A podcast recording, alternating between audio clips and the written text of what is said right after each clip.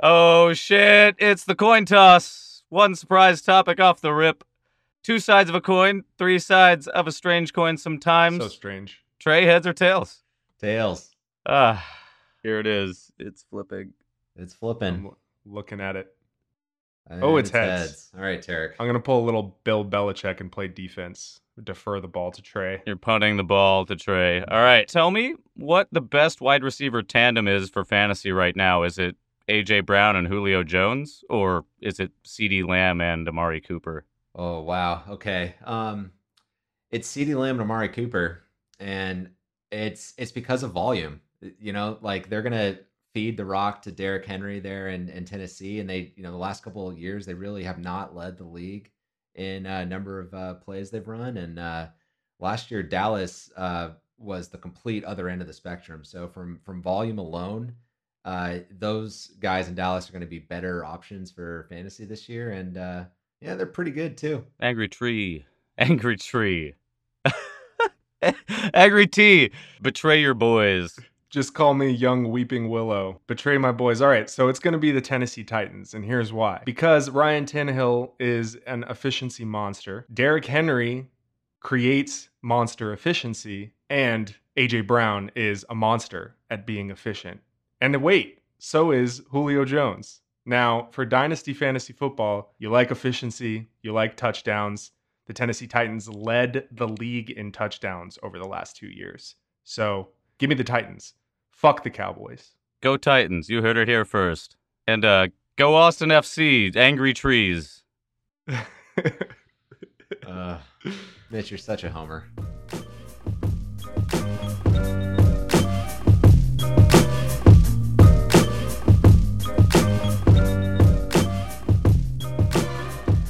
What the fuck is going on, everyone?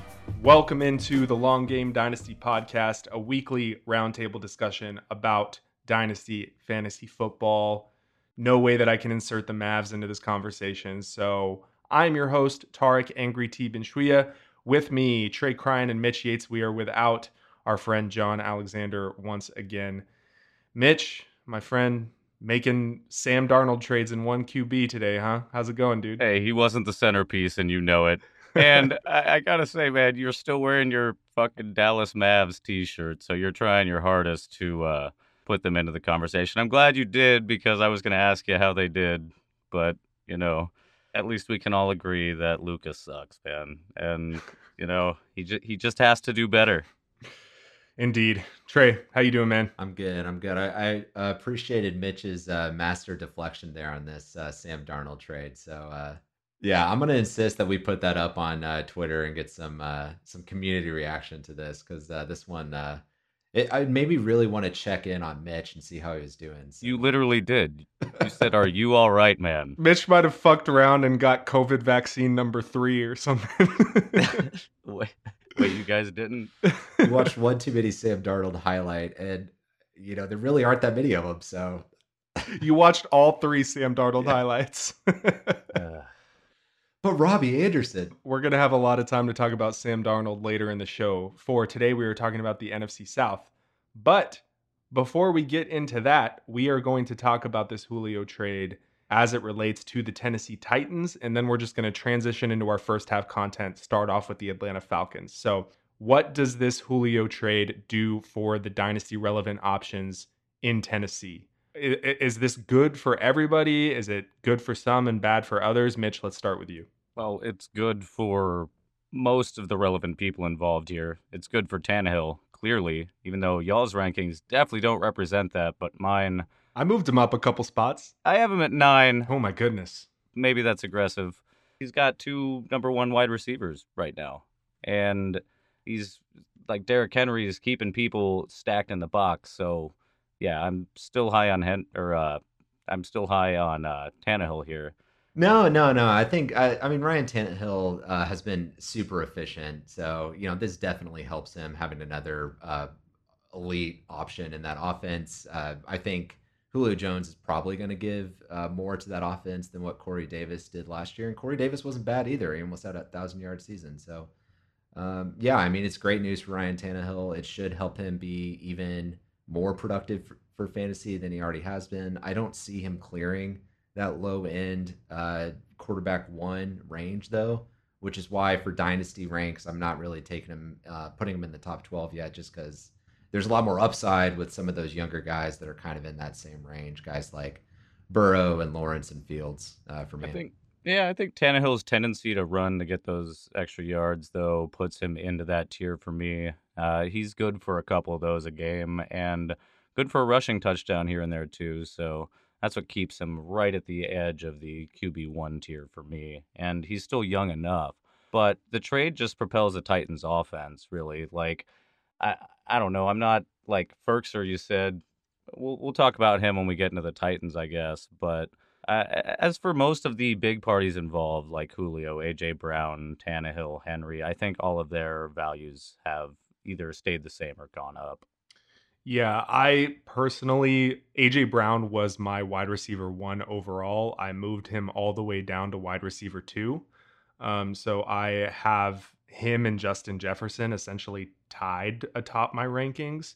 And because Julio Jones is going to take away the target ceiling that AJ Brown had, you know, we could have seen him with 100 and you know 75 targets or something if he if it was just him and Josh Reynolds and Anthony Firkser as the pass catchers there. So I think realistically you have to take away that target ceiling, but I still think both Julio and AJ Brown can approach 150 targets each in this offense. You know, if you expect them to throw a little bit more. And so if they're throwing close to 500 times in a season, I think you can reasonably expect that 50% of those targets are going to go to uh, AJ Brown and Julio Jones. So 125, 150 targets for each of them, I think is well within the realm of the poss- of possibilities. So I wouldn't knock AJ Brown much further down than that. And again, we are talking about dynasty here. So AJ Brown is a 23 year old player. Julio Jones is 32. So you're going to have AJ Brown for the long haul. All right, let's get into this first half content. Let's kick it off, boys. We're going to start with the Atlanta Falcons and then Tampa Bay Bucks. So, only appropriate that we start with the Falcons because we are transitioning from the Julio trade for the Titans. And obviously, this also affects all the dynasty relevant players on the Falcons as well. So, quarterback situation in Atlanta is the same as it's been for the last decade, and that is Matty Ice, 36 years old they recently restructured his contract, and that means he has a $40 million dead cap figure in 2022 and something like a $48 million cap hit. So we know that he is around for at least the next two years, 2021 and 2022. Last year, he was number four in passing yards, number one in completed air yards and also number one in interceptable passes. So he is risking that biscuit. We have him quarterback 21 in consensus. You know, we know who Matt Ryan is, and we know that he's been much worse when Julio isn't on the field. So, did the Julio trade ding Matt Ryan down a few spots in your rankings? Is he is he still a guy that you're looking at maybe being your QB2 in dynasty? What do y'all think? Yeah, so to me, Matt Ryan just looks like a backup uh, quarterback at this point for uh, fantasy purposes. I don't think he's ever going to make it out of that QB two range. And uh, if you're looking at quarterbacks in that range, why not go for somebody a little bit younger with a little bit more upside? the benefit of Matt Ryan, I guess, at this point is value wise, is he will be very cheap. Uh, so he's okay depth for a contender or for somebody um, you know, playing super flex and needs uh, that second quarterback spot filled. 2016, he was quarterback number two overall. 2017, he was 15th. 2018, he was number two again. 2019, he was 10. 2020, he was 12th. Mm-hmm. All of those are like number or QB1 numbers. And like, I'm with you. I'm, I, I, I agree with you. Like, I don't see him continuing to do that. But like when we say we know who Matt Ryan is, I, I'd like to just throw out that like he's been way better than like we act like he has been, at least in my opinion. Because like mm-hmm. to me, he's kind of dead to me. I don't exactly, I don't, I'm not exactly like searching for him. But I got to recognize that he's been putting up QB1 seasons, and in Superflex, that is pretty valuable. Yeah, but the common thread for those years that you mentioned is Julio Jones, and also a couple of uh, Kyle Shanahan uh, years in there as well. So, I mean, with Arthur Smith running that offense, losing Julio Jones, you're going to have to see guys like Calvin Ridley really step up and, and be the alpha receiver in that offense, which we've seen him do occasionally when he's healthy. And then we're going to have to see, you know, a, one of the best rookie tight end seasons of all time out of uh, Kyle Pitts to really fill that void left by Julio Jones going to Tennessee. Yeah, I think his value really just lays in super flex at this point, though, because he is just a backup in, uh, in my opinion, as well. In, yeah. um, and single QB. Yeah, I think that's really good actionable advice. If you can, you know, in, in one QB or super flex, if you can flip Matt Ryan and you know uh, a third or a second um, for a younger, higher upside quarterback, or if somebody is willing to trade you Mac Jones straight up for Matt Ryan, I'm probably doing that, especially as a rebuilder. So um, the running backs in Atlanta. We got Mike Davis, who is our consensus running back 28. I have him at running back 33. I'm the lowest on him, but I can see him moving up a few spots given that they did pay him a decent amount of money for this year. I'm a little bit worried that after trading Julio so that they could get gain a little bit more cap flexibility that they do bring in someone else that kind of takes away some of the sheen from Mike Davis. But I think if they haven't brought in anybody by now or that you haven't heard rumors. I think they're going into the season really expecting Mike Davis to be their RB1. So I'm, I'm thinking about moving him up a couple spots. What do y'all think about Mike Davis? Trey, let's start with you. So Mike Davis is a talented guy. I mean, he's he's shown good value for fantasy in terms of um, you know, being a handcuff in the past. Obviously, he had the huge year last year filling in while Christian McCaffrey was out in Carolina. And part of that is due to his pass catching ability uh, as a big guy uh, coming out of the backfield. So I, I think the biggest question mark to me is can he really hold up over a full season, which is something that he's never really done before. And, you know, to expect a guy to do that for the first time at age 28 or however old Mike Davis is, you know, I'm, I would not necessarily bet on that. I think the opportunities uh, for him is going to be great early on in the season, and maybe after he, you know, has a few big games early on, you could probably flip him after week four or five. He he doesn't have a whole lot of mileage, really. That's that's what I see here. Like he's got good hands. Um, he's in a good situation. He survived the rookie draft, right? Like they didn't take anybody. Like yeah, we're gonna talk about the guys behind him, and uh, that's not a crowded room at all. So what? He's 28 years old on a two year deal, that's exactly what you're getting. You, you're getting two years, maybe maybe a year and a half, but like like for me right now, if you're contending, like this is a great piece of your dynasty roster here. Yeah, and what I'm saying is let him pop in the first couple of weeks of this year before you uh, flip him too, because then I think he he can show some value uh, early on, uh, at least as good as what Todd Gurley gave last year, which was uh, RB two production through the first half of the season. Yeah, man. Oh, Todd Gurley.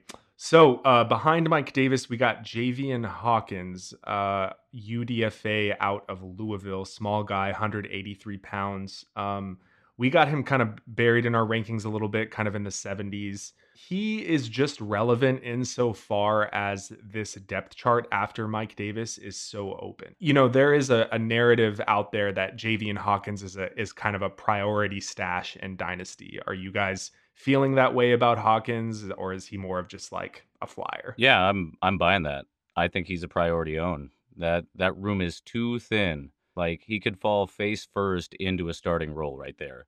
Because like what? Like I said, Cordarrelle Patterson is like running back 2 mm-hmm. Yeah, I'm not I'm not saying like, hey, Javian Hawkins is like the shit. This guy is is amazing on tape. Go get him because of that. I'm just saying like this dude might just fall into volume. Yeah, no, I, I agree. I do think he is a, a priority uh, UDFA ad uh, coming out of your rookie drafts, and uh, there was definitely some uh, some bids that were put in in our main league for him uh, right after our rookie draft. But uh, the other guy who just got a shout out today was Qadree Ollison. Mm-hmm. He, this is his third year in the league, and um, and Arthur Smith, you know, he gave him a shout out at training camp today. Really praised him for his pass blocking abilities and and his um, you know ability to progress so far. And he's six foot one. He's two hundred twenty eight pounds, so he's got some really good Bigger size. Guys. Yeah, and uh, I mean he yeah. Probably presents more of the early down type, higher volume role than a guy like Javian Hawkins does, who's a little bit smaller and quicker. Let's move on to the wide receivers. We got Calvin Ridley, I believe, at our consensus wide receiver eight, although I don't know, Trey might have moved him up in the last couple of hours. I moved him up a little bit. Okay, so he may be a little bit higher than wide receiver eight. I do not have the rankings right in front of me, but last year he had a 25% target share with Julio Jones in and out of the lineup. He led the league in deep targets. He works that intermediate area of the field like a boss, those kind of deeper dig routes and curl routes. Um, Mitch, you got him just a tad lower at wide receiver 12 despite the Julio departure. So tell us your worries and why he's not firmly in the top 10. Yeah, yeah, I'd be happy to. Like he was actually at 14 and when I said I moved him up a little bit, I'm glad you you caught that. I had him up to 12. He he did climb. Uh, we're to we're to bake in some of that injury injury risk and that QB play into our rankings here. And that's that's the issue that I have is like what we just talked about in Matt Ryan, like we know what we have, and well, I'm not sure that is going in the right direction, especially for Ridley here. So Ridley is really fucking good. Like he is top five good. I, I think that he could be a top five receiver. Everybody that I have ranked in the top 13 of my wide receivers, I believe, could be a top five receiver. He's mm-hmm. just kind of on the back end of that because of like for example, like T. Higgins, I have ahead of him uh, because he has Joe Burrow and because T. Higgins is a little younger and a little less injury prone. Uh, that's that's where he's he's just at the back end of that like uh, massive upside guy. I don't know. I, I do feel like I'm undervaluing him. I really do. And yeah, and I think you are. I think you are too, man. Because uh, I mean, compared to T. Higgins, uh, Calvin Ridley looks like he's all set to put a top five uh, season together right now. And if you well, because he already did put a top five season together last year. Yeah, he was he was absolutely just smashing the end zone last year, which is something that Julio Jones never really did in that offense. So um, I think the sharp play would have been to have him ahead of Adams and Diggs and Hopkins before Julio Jones left. So I'm a little bit annoyed at myself for waiting until after Julio Jones left to move him up there. But I feel pretty confident in that now, just based on uh, that top five upside that he has as a much younger player than those other uh, three elite options. Yeah, I appreciate you calling me sharp, Trey. I'm just kicking myself for being uh, late to the the table here. Yeah, and Calvin Ridley, it's worth noting, is older than you think he is. He is turning 27 in December. He's only like a month younger than Stefon Diggs, which is uh, very surprising given how long each of them has been in the league. Um, so just keep that in mind. You know, he's still got his whole prime ahead of him, but he's a little bit older than, you know, a fourth year player normally would be. Let's talk about this kind of trifecta of deeper, borderline unranked receivers in our rankings. Um, that's Russell Gage, Olamide Zaccheaus, and Frank Darby. Um, are you guys interested in rostering any of these three guys? Uh, definitely not Russell Gage, and I've heard people like make a make a decent case for Russell Gage, but I encourage them to just go just go watch a little bit of tape on him. Like the it, it's weird the coaches seem like they liked him, but every time he had a look or got the ball, it was just he, he seems like just a guy, and that's all he's going to be. That's all he's. It's not worth your time. Don't invest a pick in him. So, I mean, the wide receiver two slot is obviously wide open in Atlanta. So, Trey, do you think Zaccheaus or Darby has a shot at getting on the field for 80, 90% of the snaps? I'm not targeting any of these guys behind Calvin Ridley, so I'm I'm pretty low on all three of them. And part of that is just because I do think this offense is going to struggle a little bit. I'm not convinced that Atlanta is going to be a very good team this year, so I don't think there's a whole lot of touchdowns to go around outside of Calvin Ridley and the running backs.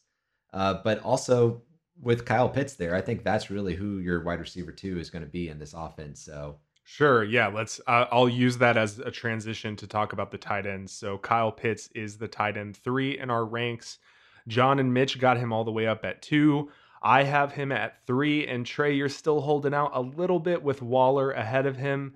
We've talked so much about Kyle Pitts. Uh, let me just ask you this: If you are a rebuilder, like you are not, you feel like you're not going to be ready to contend until 2023, would you trade any tight end for Kyle Pitts? Like, would you trade Kelce straight up for Kyle Pitts, Kittle, Waller, etc.? If I'm rebuilding, yes. Yeah. Yeah. Trey, what about you? Yeah, I mean, value wise, absolutely. I think uh, you might be able to get a little bit. Well, I say that, but maybe, um, maybe you can squeeze out a little bit more from the Kelce owner if you're uh, Mhm. offering Pitts. But uh, yeah, absolutely. If you're if you're rebuilding, I think Pitts is more valuable to your roster, and then it's just about like, can you get that other manager to throw in a little bit extra to make the deal? If you got the chance at getting Travis Kelce 2.0 at 21 years old, I think if you're a rebuilder, you take that shot. And, and part of the Um, reason I, I may still be holding out on him is just because it is difficult to adjust to uh, tight end in the NFL. And um, I know a lot of us are kind of already slotting him in for the best rookie season of all time for a tight end, but that's what he's got to do in order to justify this uh, this value. I just see him playing the slot, really. I think that's what's going to happen here because, like, the guy that we're about to talk about and probably gloss over very quickly is Hayden Hurst, right? Like, that guy is still playing, like, the actual tight end position there. Like, Yeah. he, he was there last year. He's going to be the primary blocking tight end, right? So, like, I don't feel like, um, I don't feel like Kyle Pitts is going to have to do shit as far as, like, blocking tight end goes. No, I agree. I don't think you draft a, a tight end uh, in the top five picks to have him come in and just spend his whole rookie year blocking. But uh, the main thing is, is for the big three with Kelce, Waller, and Kittle. I think they'll they'll all see 130 plus targets this year, whereas uh, Pitts probably slots in closer to about 100, which is in like the Hockenson and Goedert range. We are going to talk about Hayden Hurst. He is our tight end 27 in consensus, and I'm actually the highest on him. I got him up at uh, tight end 23. And I believe that he is going to be the third target in the passing game. Like Mitch said, he's probably going to be the primary inline and blocking tight end. But Arthur Smith's offense was kind of near uh, the top of the league when it came uh, when it comes to two tight end sets.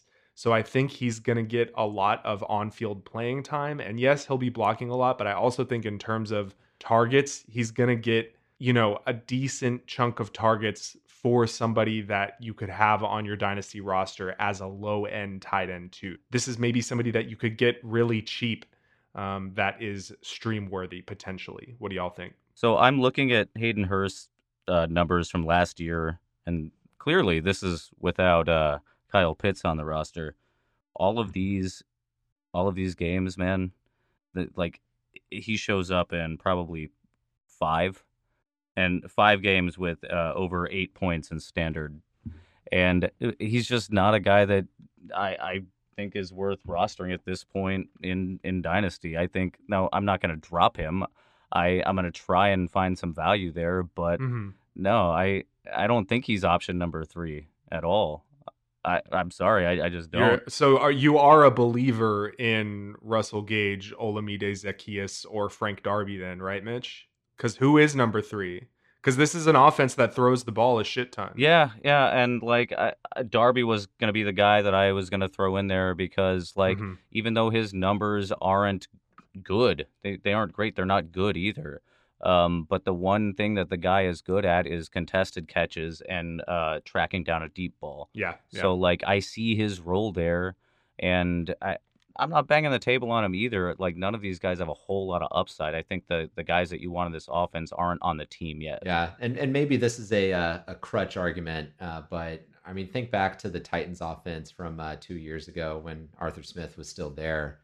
Uh, was there really a third option in that offense that you wanted to target? Um, I mean, because besides AJ Brown and and maybe even Corey Davis, I don't think anybody else in that offense was really fantasy relevant. So I'm not totally convinced that there is a third player that you really need to go after in Atlanta, especially when they're probably not going to win more than like six or seven games. Yeah. Well, well, well, Trey, you were uh, ruining my convenient argument about Atlanta being a team that throws the ball a lot, w- kind of ignoring that Arthur Smith is the guy coming over to lead the offense. So we'll see what he what doesn't happens. have He's- Derrick he- Henry though, so he's gonna have to mix it up. Yeah, he certainly does not have the king. All right, let's move on to the Tampa Bay Buccaneers at quarterback. Bat Tom Brady, QB eight last year per Fantasy Pros in points per game, 40 touchdowns and 12 interceptions. The man turns 44 in August, but I think he's a perfectly great quarterback to have on your contending roster. I think he is a lock to be a QB1 in 2021. And like I said last week, You can sell him for a Zach Wilson or something if you want to rebuild. But I think if you're contending, he's a target. Last year, number one in deep ball attempts. So him and Bruce Arians were collabing on that no risk it, no biscuit offense. Number one in money throws per player profiler, and they define that as difficult or athletic throws in clutch moments. So Tom Brady's a guy that I think can be a quarterback one on a contending roster. Mitch, what do you think? I just I think it's crazy you say that, and and in the same breath you have Tom Brady at quarterback 19, and like I, I get it. Well, we I play get it. Dynasty. Um, I don't know if you know this is a Dynasty podcast. I'm well aware so of it, but like I'm also and, and Tom Brady is 44 years old. I didn't give so- you a contract or anything, but we do talk about Dynasty. okay. Well, I I, I just want to throw this out here is like you know if there's if there's one rule in betting is that you should always bet against Tom Brady, dude. 100% of the time just you know when you think he's going to like not be good or be old or something bet against him because no, I appreciate that. like I- have him at 15. I I get it. That's still not in QB1 territory necessarily, but like at the end of the day, this dude finished QB7 last year. Like that's a QB1. In fact, like he's I- think I I looked this up right. He he did, last 10 years he's been a QB1 uh 8 times. And uh, the two times he wasn't, he was uh, QB what 14 and uh, something doesn't matter. The point is the guy has always been a QB one, and he's on the best offense as far as fantasy goes, in my opinion, with uh, with the weapons that he has right now. I'm not going to bet against him now, and Mhm. I think that he's going to be a very good asset for a competing team for this year and likely next year as well. Yeah, I mean, I could certainly move him ahead of Tua and Baker and maybe even Matt Stafford, who I have, you know, ahead of him. But, you know, I do value youth in Dynasty and I do value rushing upside, which is why Tom Brady isn't, you know, getting into, you know, uh, close to the top 12 for me. But Trey, what do you think about Tom Brady? Yeah, I mean, uh, I don't know that this offense is going to be better than the Kansas City Chiefs, but it'll definitely score some points this year. And uh, I, I do like Brady as a low end QB one, high end QB two. Um, I definitely see him, you know, providing value to a contender as that second quarterback in a super flex league.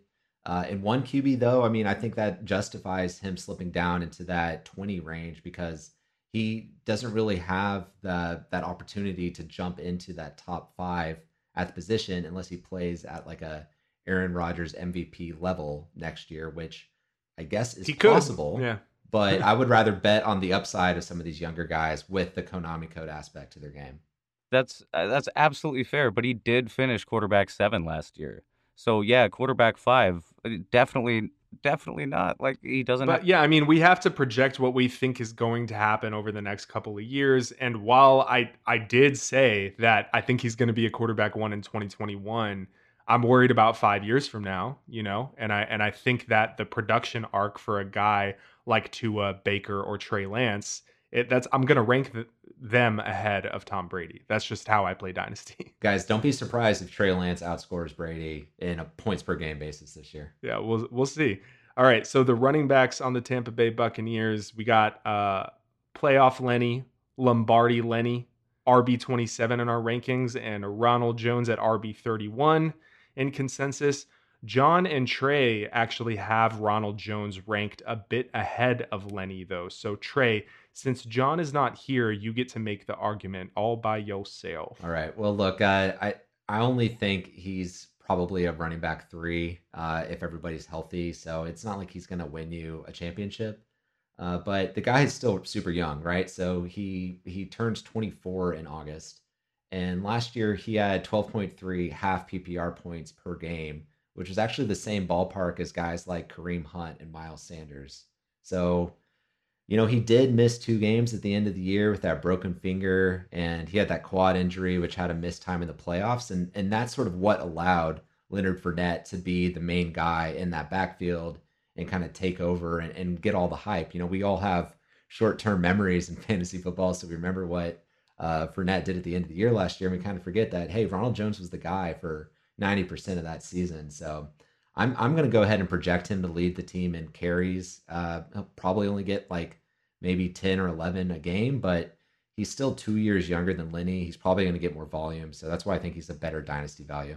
Yeah, shout out uh, at Jetpack Galileo on Twitter. Excellent follow from the FF Astronauts.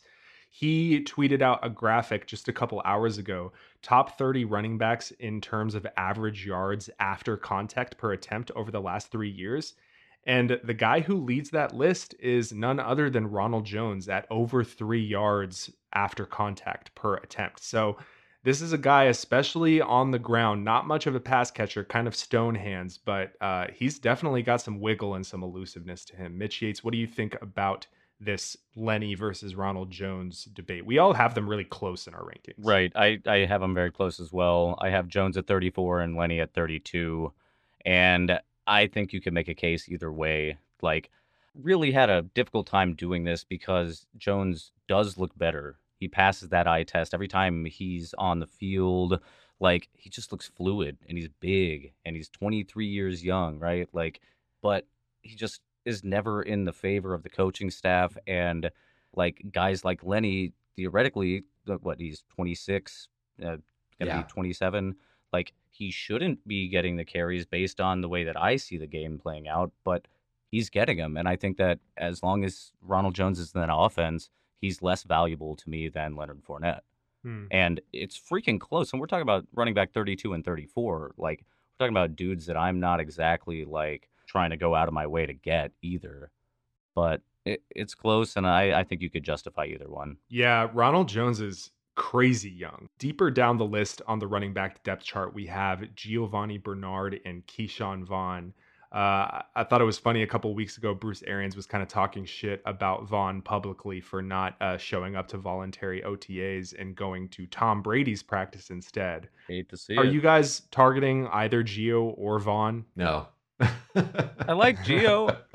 I, I said this before. I'm not gonna I'm not gonna go crazy about it, but I I do think that Gio has his role in this offense. Like like I said before, Brady went out of his way to get him aboard here. Uh, none of the other guys really are. Uh, you just mentioned Stonehand Jones. Um, Leonard Fournette can catch the ball, but that's not what his specialty is. I can see Gio being on the field and being valuable to a PPR league. All right, let's move on to this wide receiver room because it maybe is the best room in the league, at least from top to bottom. We got Chris Godwin, Mike Evans, and Antonio Brown kind of heading the three headed monster. Chris Godwin is our wide receiver 16, and Mike Evans is our wide receiver 19. Godwin finished as the wide receiver two, I believe, overall in 2019, guys, he, uh, after Michael Thomas only. He dealt with injuries he was number eight in terms of fantasy points per target last year. And I feel like we might be fading him too hard along with the rest of the community after he was kind of a darling last offseason. There's there's a lot in there. I mean, Godwin right now I think is definitely the guy to have in dynasty because since he's, you know, clearly the youngest and he's shown that he can put together that top 5 season before. Uh, and I would say he's also going to be the guy to have in redraft just because he was uh, super productive when he was on the field last year. He did miss some time due to injury, but the thing we got to worry about is Antonio Brown got eight targets a game last year, which was more than Godwin and Evans, who are both closer to seven a game. So uh, it could very well just be a three headed monster, perfectly even split across the board. And that is going to cut into Godwin's production uh, in 2021. Now, who knows what will happen uh, beyond that? I mean, since he's younger, then he still has a ton of dynasty value. But um, for redraft, I think he will lead the team, but it might not be much better than a wide receiver two type season. Right, which is exactly where I have him, wide receiver 19. I feel like that is absolutely fair, and that is weighing in uh, that his his second place finish in 2019. That's remarkable. But last year he was number 32 and the year before he was second, he was 25th. Like that is perfect for wide receiver 19. That those are the expectations. He puts up donuts in like four point games too. Like that's in his wheelhouse. Like we said, he missed some injuries last year. That's why he finished at wide receiver 32. That's why I highlighted number eight in terms of fantasy points per target. And Mike Evans actually had the same exact fantasy points per target. But the difference is Evans needed 13 touchdowns to do it, right? So Evans might have that role. He's kind of like a goal line back for the Tampa Bay Buccaneers, but I think Godwin is the guy that's much more reliable. I think Evans is the guy that you would expect to put up donuts, to put up two point games. Whereas Godwin is a guy that you can maybe rely on in PPR leagues a little bit more. Well, and Evans is definitely going to have those big swings from week to week. So obviously that's great value in best ball formats. But um, because he is so much more touchdown dependent, you, you know, you're going to have that higher variabil- variability than a guy like Godwin. Uh, the flip side of that is though is that you know he it's definitely something he excels at, right? So I wouldn't just say he's you know a lock to regress to the mean on those touchdowns. Like he's still gonna get his work in the red zone. Right. I mean, Tom Brady did throw 40 touchdowns last year, so there is a good amount to go around, and Mike Evans had 13 of them. So there's a situation I could foresee, especially if you think Chris Godwin is just a straight up good wide receiver where the touchdowns kind of shift a little bit more toward Godwin. He did get a good amount of red zone looks when he was healthy. So I just think like he is a guy because of his age. He is on the franchise tag, so he could be moving on after a year. We'll have to see. But because of his age, and because of that, he's demonstrated the ability to put up a top five season. He's somebody that you could take a stab at if you believe in that talent. Now, out of Scotty Miller, Tyler Johnson, and the rookie out of North Texas, Jaelon Darden, who would you like to have as a bench piece? As I said, Godwin is on the tag. AB only has a one year deal, so there could be an open spot in a year or so. Sorry, Trey. No, no, I, I like Tyler Johnson a little bit. Uh, I think he's got some good stash appeal. He had some great college production at Minnesota on that same team as Rashod Bateman and he showed some really good flashes as a rookie last year. Now, granted, he was only a fifth round pick, so adjust your expectations accordingly. But um, I don't think he's going to provide a ton of value in 2021. But you're mm-hmm. absolutely mm-hmm. right that that room could open up, uh, you know, all the way open in uh, 2022, and he could just be one of the guys to really uh, show enough this year to step into one of those uh, starting roles. And I think I'm I'm actually fading both of them. Darden Darden and Johnson. Uh, Scotty Miller can take a fucking hike, dude. Um, okay. No, I, I'm talking I'm talking about the the young guys here. I'm fading them both because Bruce Arians has just so shown that he loves the veteran player, and mm-hmm. I feel like if one of these guys leaves, they're gonna pick up somebody else in free agency. I think these guys are gonna be like yeah, keep an eye on them, sure, but I'm yeah, not wasting yeah. my uh, taxi spot for one of them. I'm going to keep an eye on them. If they start to grow a role in the offense, then sure, but right now, nah.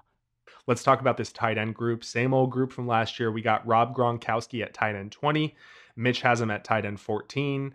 Um, OJ Howard, we have at tight end 31, but I have him at tight end 25. So, first, let's talk about Gronk. I'll kick it over to Mitch. Uh, you've got him kind of a very high end tight end, too. So, right. And I've been banging the table as long as you can know. I've been trying to sing the song of the old guys in Dynasty. And here's a great example of why the shallow position of the tight end group.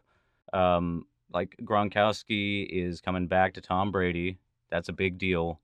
Um, like I referenced before, he he put up two touchdowns in the Super Bowl. The the guy is he's got that connection with Brady.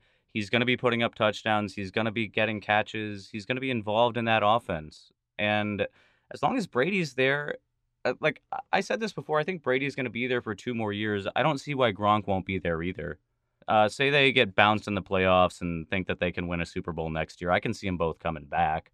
So, like he he gets up that high, tight end 14 for me because I don't view this as a one year rental, just as I didn't last year when I blew my free agent budget when he came out of retirement. like I looked at it as a potential, like he might stick around. He's still relatively young and he's still fucking Rob Gronkowski, like you guys said.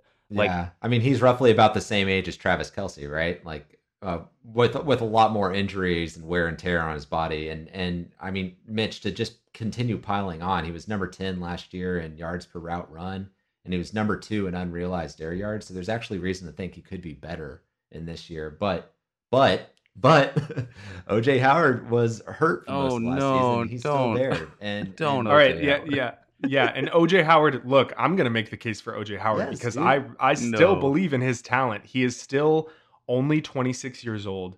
I think he's got some time to have a good kind of second half to his career, or, you know, second 66% of his career, I think someone is going to pay him next year, and he's very much worth a stash in Dynasty. He's coming off the Achilles injury, which is a horrible injury, obviously. It's true. He was hurt for most of the year last Get out your goddamn mind, dude. He is going. What he's going to do is he's going to cut into Gronk's upside, and he's going to keep keep him out of the tight end one range because Gronk is not the only tight end on that in that room. And it's like you already said, it's there's a lot of mouths to feed, so there's just not enough work to keep Gronk in that top twelve discussion. That's fair, but uh, like when you look at when you look at the guys in front of him, man, like that's the thing. Like if you're if you're trying to win a dynasty championship, and you can buy, we've talked about the price tag of Gronkowski, right? Now, if you're a contender, do we really think that a third round pick is out of the question? Maybe I, I think I think his ceiling is a low end tight end one, Right. Because of all the mouths to feed in that offense. That's my personal opinion. So a third round pick for a one, maybe two year rental, that's worth it for a low end tight end one. But I don't know if that's how I want to allocate my assets in Dynasty. I think there are other ways that you can engage that third round pick in order to give you more sustainable production. And Tarek, let me take that a step further. If you don't have a top five guy at a onesie position, then you're not a contender. Like you, you have to have the positional advantage at the onesies to really, really, um, you know, give your roster that uh, opportunity to compete in the playoffs. Say you are a contender and you lose that guy. You want a guy like Gronkowski in there, man. I, Yeah, I'm just I mean that's fine for Yeah, depth, like- but let's just not say that he's like a reliable piece of like a championship roster.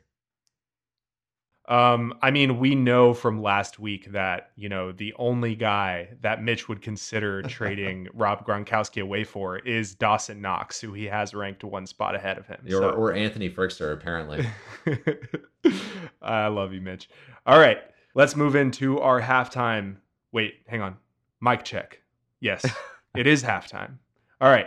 So, as a reminder, our halftime segment is a question that I ask of our panelists every week, and they give me an argument based answer, and I arbitrarily decide who I think had the best argument. This week, the question is thusly Who is a running back outside of the top 25 in DLF ADP? Shout out DLF that you are targeting at their current price in your dynasty leagues.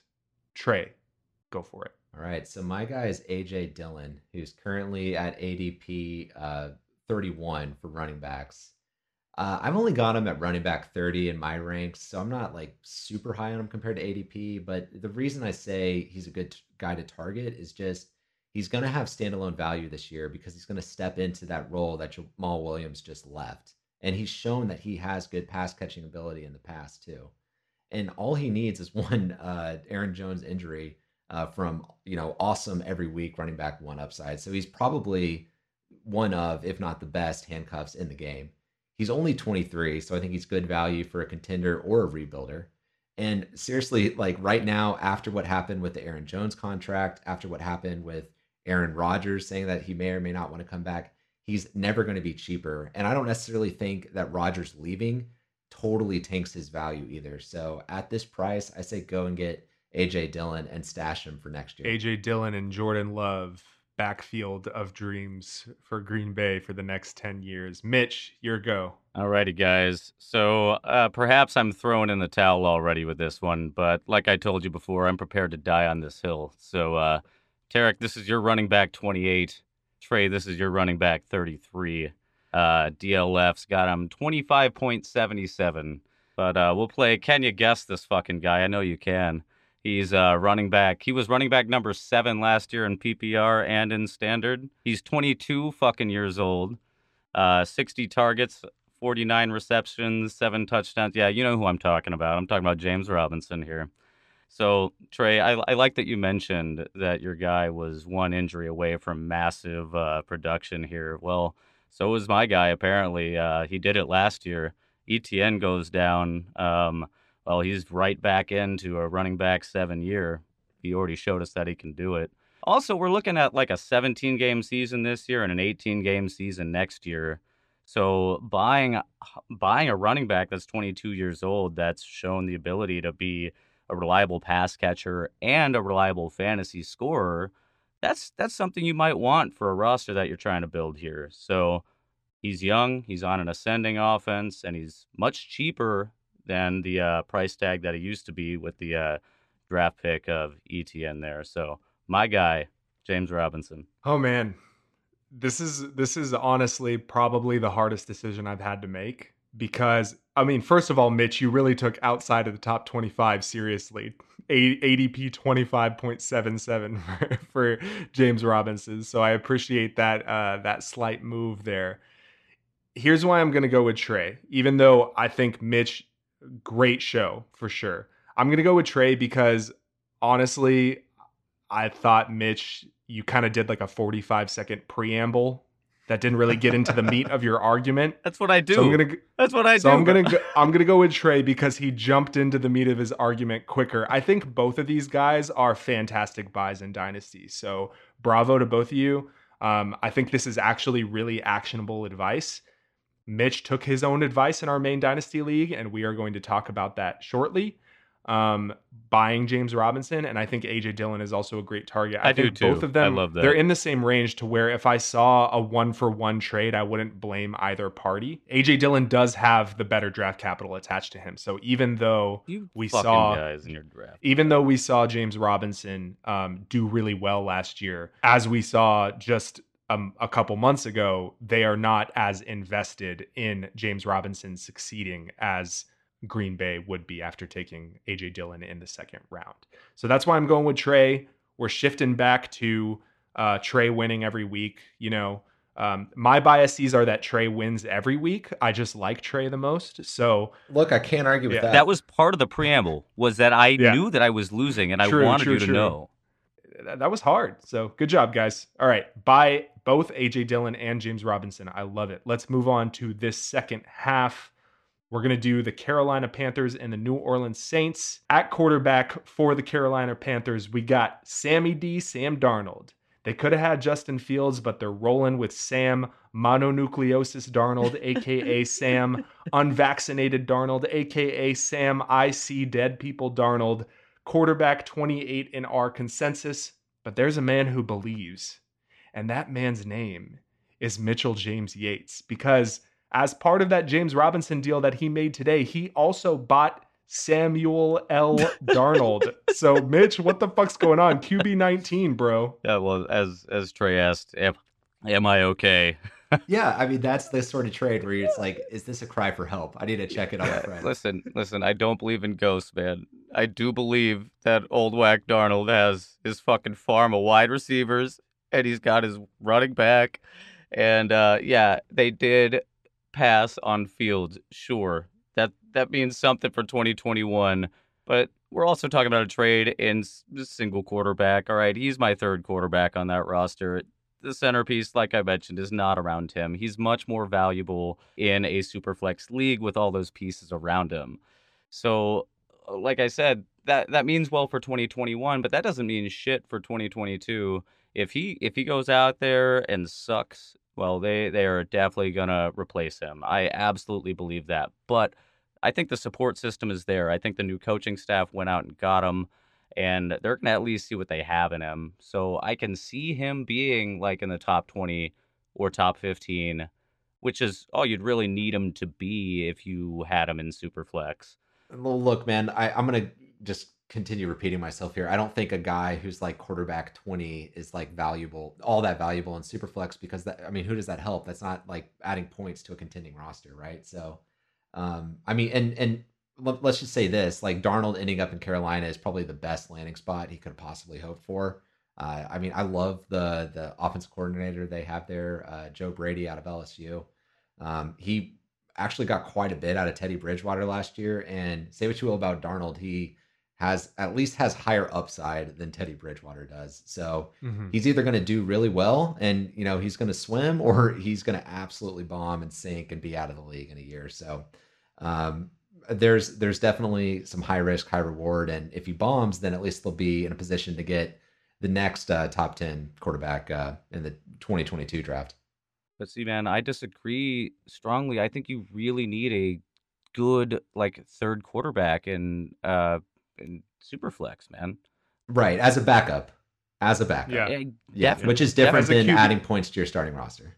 Well, he's go no, no, no. He's going to be putting points in your starting roster if one of your guys goes down. Is what I'm saying. You're still going to be starting him over like a like a wide receiver a quarterback three, right? So uh, that's where I would. You have him at quarterback 19, which means you believe he is a quarterback two. Quarterback twos in Superflex are super dy- are, are super valuable.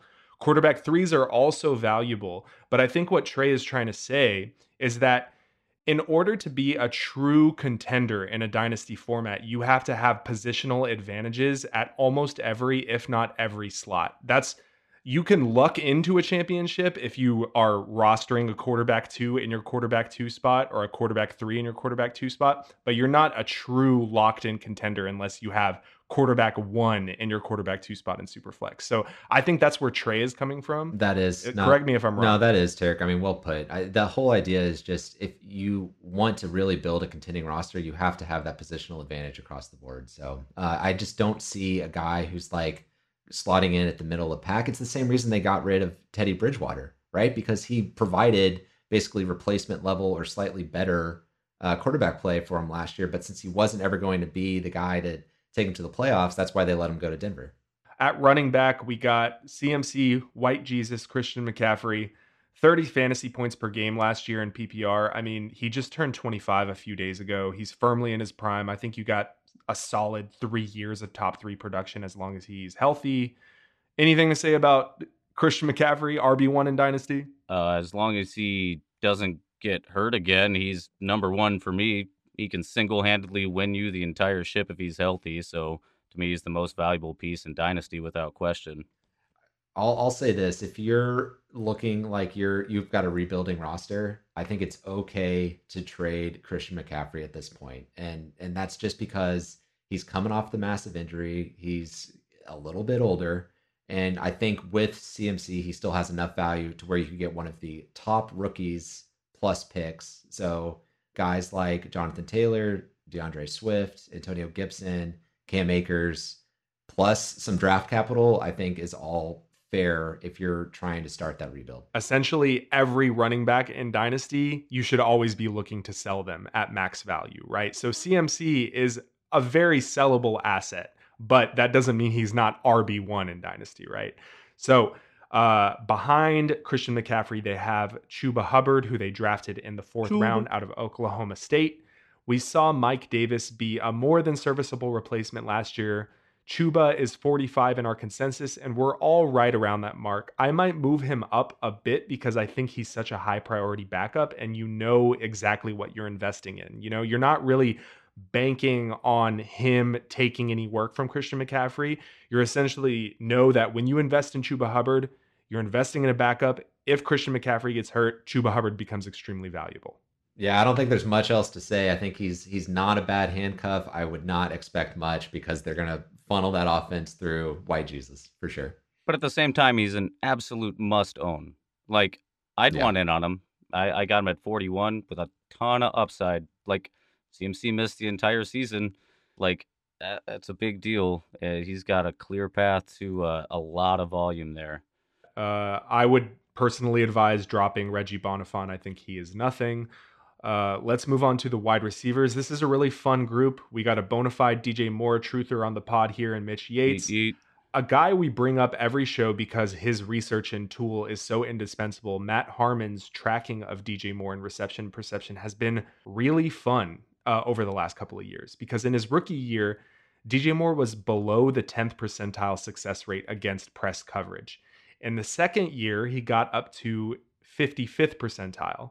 Last year, in his third year, he was at 75th percentile. And this is a guy that doesn't really need separation to be elite because of his athleticism and his ability to make contested catches and just moss people. But the fact that he's clearly working on separation, clearly working on his route running, is super exciting to me. It's having me want to raise DJ Moore in his rankings. But Mitch, let me kick it to you. I've been the biggest DJ Moore truther that I've known and I've spent a good amount of time on Twitter now, knowing that I'm not alone. So I know that I feel better that there are some more of you guys out there. Uh, we've talked a ton about DJ Moore on on our podcast, and like I'm a big truther, and why not? Right? Like I, I'm not going to walk through all of that, but the man is 24, and the biggest gripe is that he doesn't score touchdowns. But He finished 40th his first year, 22nd the second year, and 17th the following year last year. So why is he 11? I guess for me, I see that his talent.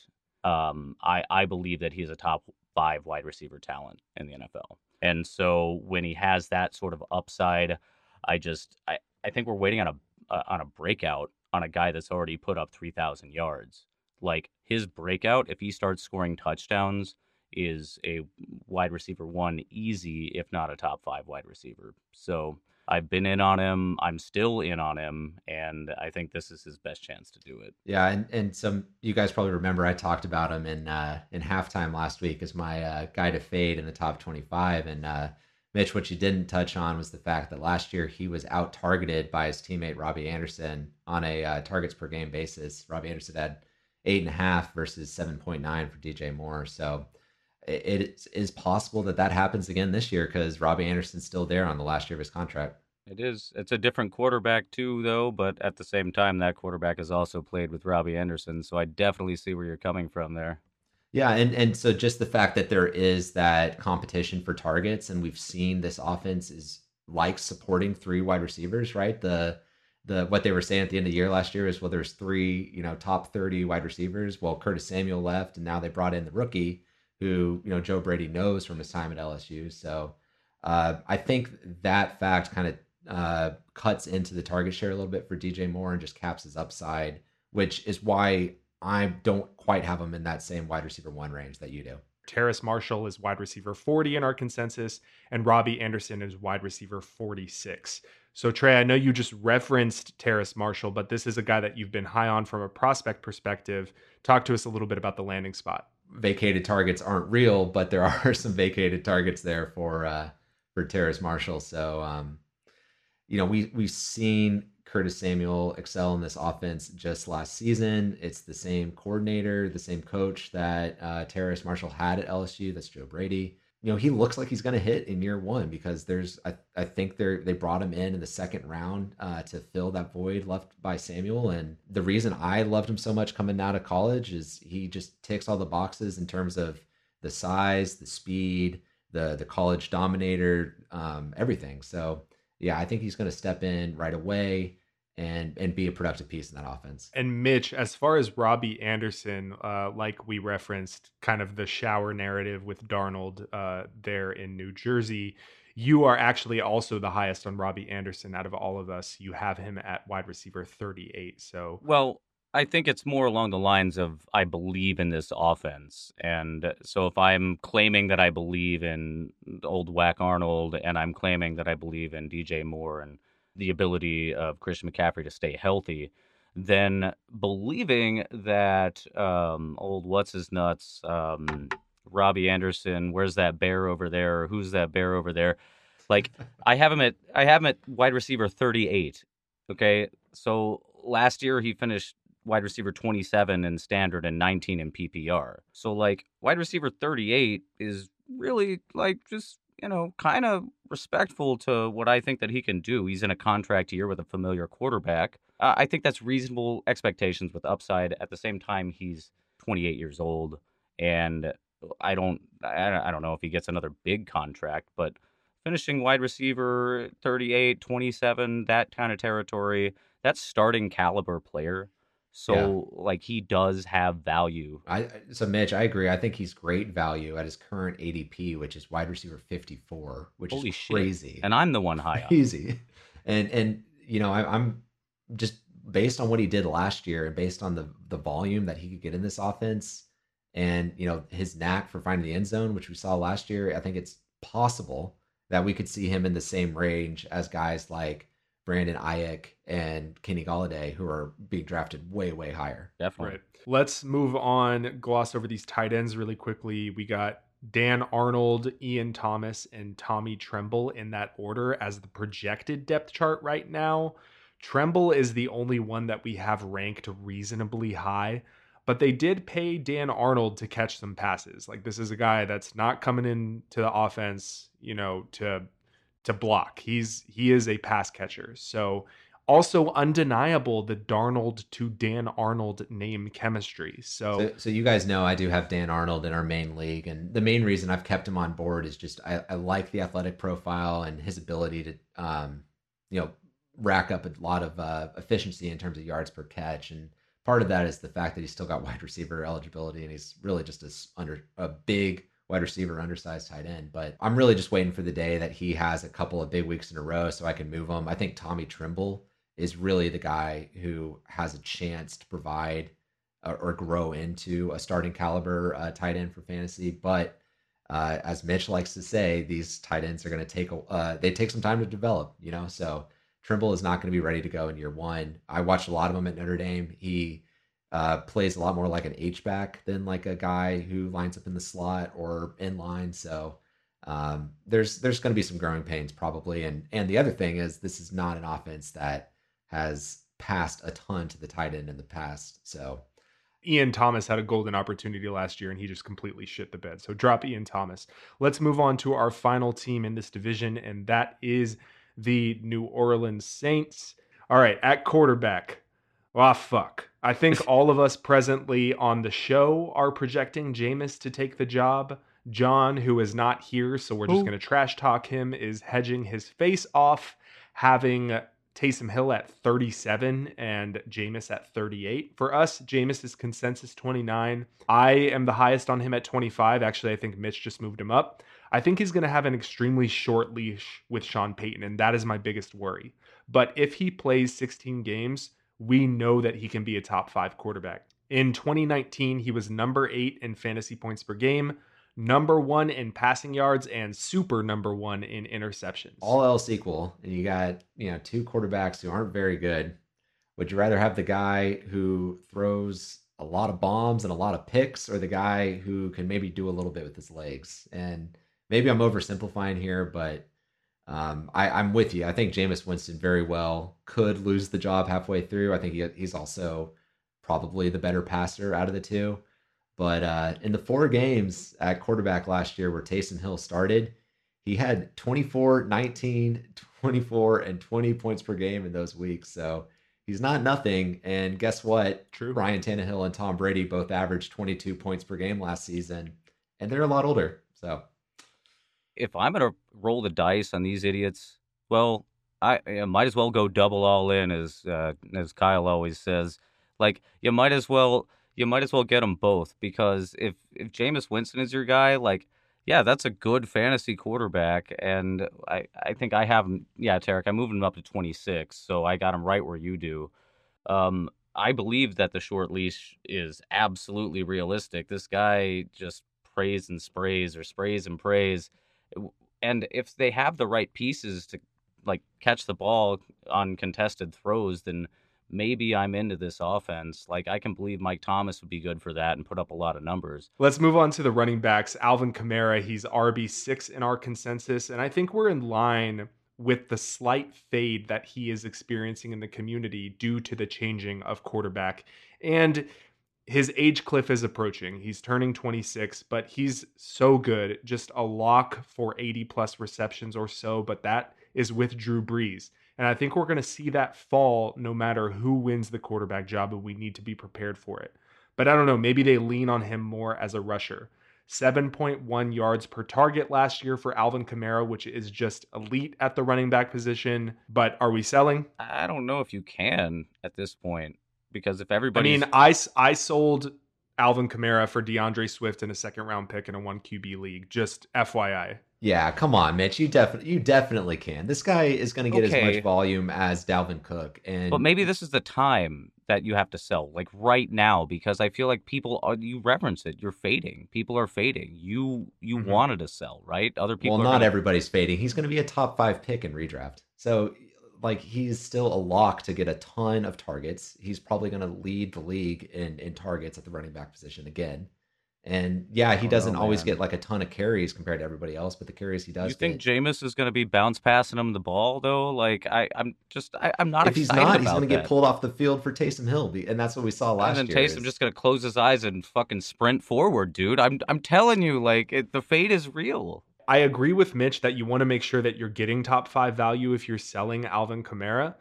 but I don't think you should be so scared of the fade that you don't try to sell him or you don't think that you're going to get max value because I think you can. Honestly, I think you can probably get more from the right owner than I got, which was D'Andre Swift in a second. I, I am comfortable with that trade, but some people I guess aren't. my question is though, are you not buying Kamara at this point? I am not buying Kamara, no. But Or I are think you buying y- Kamara? I mean, if I'm if I'm talking to you and you want to sell him as like a running back nine at this point, then maybe I, I would. No, no, no. you know, if, if the fade is so real and you can get that value, but what I'm what I'm telling you is he's the volume is going to be there. The offense, yes, is not going to be as good as it has been in the past, but um, I, I do think in redraft we're still going to see him go in the top five, top six picks, and now we're just counting down the years, right? Like, is how much longer can he really do this for? Yeah, it's not disputed. Look, here's the crux of the disagreement. Mitch is kind of saying, I don't think you can sell him for max value because of the fade.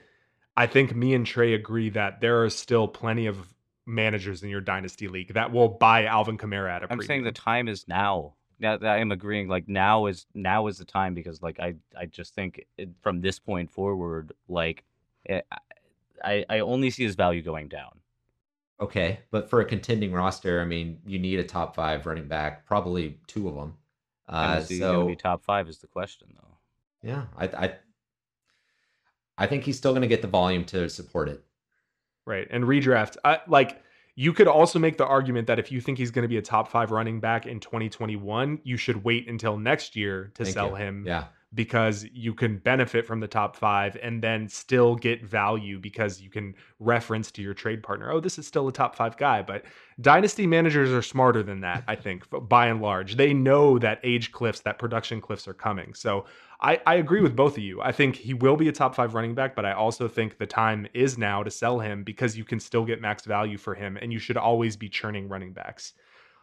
After Alvin Kamara on the depth chart is Latavius Murray, who we have at running back 53. Trey, you kind of got a big fade on Latavius Murray. You have him at running back 72. He is 31 years old, but in my opinion, very much worth rostering. But why are you fading Latavius relative to consensus? yeah. I mean, at this point, I think when we've seen him on the field, he eh, just really hasn't stepped into that role to that we saw with like Mark Ingram when he was also in that offense from a few years ago. So I feel like the the ship has kind of sailed on him at this point. So um, I, I just I guess I'm just not a believer anymore. And for a 31 year old backup running back, that's not somebody I would go and target or rank highly. Yep, I'm with you there. I'm out. I guess uh, like in I will say in 2019 when Alvin Kamara did miss a couple of games, he was literally the running back one. So we know there's that handcuff ceiling, but again, he's 31, so I understand why he should be lower in terms of handcuffs, but I think I think he should still be in the handcuff range of rankings, which is more like in the 40s and 50s. And I'll say this too: I think he could get drafted in like the last round of redrafts this year too.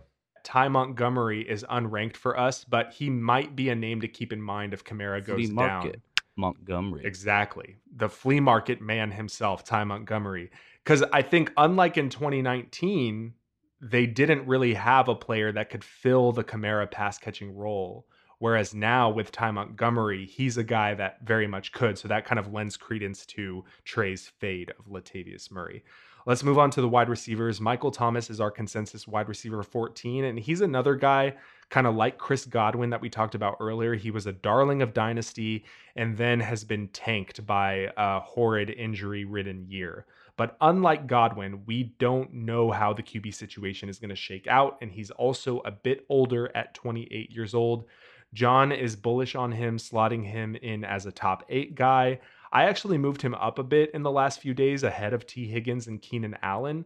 And as I think about it, he kind of smells like a buy to me. What do y'all think? I do have him at 17, and it seems disrespectful. It absolutely seems disrespectful because, like, he's if he has Jameis Winston chunking him the rock, like I just referenced a guy that might be able to go up and contest a catch. Well, that's Mike fucking Thomas right there. Like, if Jameis Winston's a quarterback, like he could easily be a top 10 wide receiver, and I could definitely see where Jon's coming from there. Yeah, I think we faded him too far, and and there's probably going to be a correction here. I it I think it's easy to project him for a top ten wide receiver season this year, just based on the volume and the fact that he's going to be the man again in New Orleans. So Um, I guess the question then is should he be in that same range as guys like Davante Adams or Stefon Diggs, who we know are going to be also locks for elite volume and he should definitely be a step below those guys, I think. It was really tough to to propel him higher Right. than guys like Allen Robinson and Tee Higgins and Robert Woods and uh, like Keenan Allen, like these kinds of Okay, guys. like- Robert Woods, but uh, that's the sticks out as the sore thumb in Mitch's rankings. you know there, what though? But. Robert Woods has Matt Stafford throwing him the ball, and like I don't know how long Jameis is going to be potentially throwing him the ball. Like, like I, I'm not going to lie, man. Taysom Hill throwing him the ball is not something that I'm looking for in in my fantasy lineup. Right. I mean, okay, so I'll use that as a transition because unlike Robert Woods, who has another really good wide receiver in, his offense, in New Orleans, after Michael Thomas, there is just a glut of guys down the depth chart. The only guy that we really have on our radar is Tre'Quan Smith at wide receiver 84 in our consensus, but currently unranked by both Mitch and Jon. There's also Deonte, Har- Deonte Harris, Marquez Callaway, Lil Jordan Humphreys on the roster. They got a bunch of other no names, but there's after Michael Thomas, there is fucking nobody. Yeah. So I do think Tre'Quan Smith has an opportunity here to do what he's never done, which is kind of step up and establish himself as that wide receiver two option. Uh, Mitch is shaking his head. I I'm saying agree. I- no, man. most likely he probably no, most likely he probably won't become a, a viable every week fantasy option because he's had plenty of opportunities to do that and has never done it.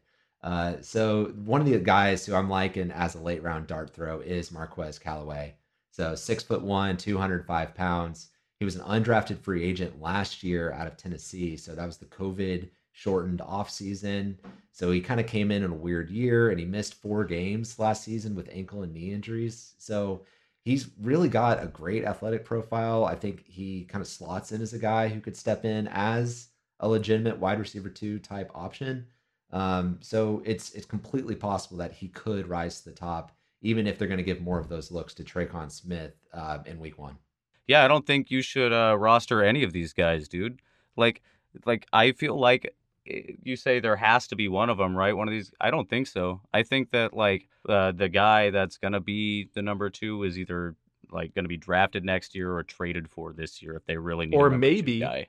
Perhaps he is Adam Trautman. So let's close out the show by talking about this tight end. He is tight end 25 in our consensus. He was out there last year for about half the snaps, blocking his living ass off. He is an extremely good blocker. PFF had him as the number one run blocking tight end in the NFL last year in terms of his grade. But what's ironic is that his strength coming out of Dayton was that he was a really good pass catcher that essentially ran the offense at Dayton. So he's a good blocker. He's going to be on the field, and we know he has pass catching upside. So, you know, there's a ceiling here that I think a lot of dynasty players know. And I think Adam Trautman is kind of a hot tight end sleeper name. Yeah, so I mean, he's got the third round draft capital, so that's not bad, and he's got the really good uh, athletic score as well. So, um, you know, he's I think he's already the number one tight end there for sure. Uh, if we're worried about Taysom Hill not being able to throw it all that well, it, I mean, maybe he will rely more on those check downs and that uh, the shorter, you know, throws to the line of scrimmage and target the tight end a bit more. Trautman, like you mentioned, he scored 14 touchdowns in 11 games as a senior at Dayton, so uh, the cutoff the cutoff for the uh, to be a number one tight end or a top 12 tight end really isn't all that high so i think he can easily hit it if he comes in as like a reliable red zone offense and gets like 15% of that target share Are you guys? Are you guys trying to trying to get in on this guy? I, I I would like to. I think in my leagues, the person who manages Adam Trautman is stuck on Adam Trautman. Right. Like they're not selling him for uh, but I think if I'm thinking macro and not micro, I think as kind of a tight end two, high end tight end three in dynasty rankings, that on its own screams buy to me. But situationally, the guy who owns Trautman or manages Trautman in your league is probably banking on that upside too. Well, and that's like what we've been preaching, though. It's that we get these tight ends and we hang on to them and hope that they appreciate. And you don't want to buy one of these guys because you don't want to buy it for what the perceived price is for Trautman. Because this guy's not going Mhm. to let him go because he's locked in. And he's like, well, I'm going to sell him to you for what I think his potential is. Yeah, I mean, I think this year Trautman would probably be worth about whatever the pick was that went for Pat Freiermuth, right? Because they're going to be in about that same range, and a late late second and one QB. Yeah, late second, early third, uh, for sure. Uh, because you know, if he does what I think he can do and step in and be a reliable red zone threat, then he could easily perform as a top twelve tight end. And if he does that, he will jump way up in our rankings into that top ten range because he's only in his second year as a pro. He is a perfect guy to target as a throw-in player Yep. for another trade. For a trade with involving bigger pieces that Adam Trautman is the guy that you can add in at the last second to kind of grease the wheels of a trade because then you have a higher chance of acquiring him. Whereas if you're just trying to pay the price for Trautman himself, you're probably not going to get there because the manager is so high on Trautman. But if he is the guy that greases the wheels, then you're kind of adding upside to an already existing trade that you wanted to get done. Does that make sense? Go get the fisherman. Go get them. Go get them. All right, reel them in. All right, homies. That brings us to the end of this NFC South preview, review, whatever you want to call it. Marathon. Marathon. That's another right. another marathon. We always we always do it. We bring it for our listeners. You know what I'm saying? So uh, hope you got two days to listen to this episode. Next week we are getting into the AFC South, so we get to talk about Mitch's beloved Titans Yeah. and uh, a lot of other really interesting dynasty relevant players in that division. All right, homies. See you next week. Peace. See ya.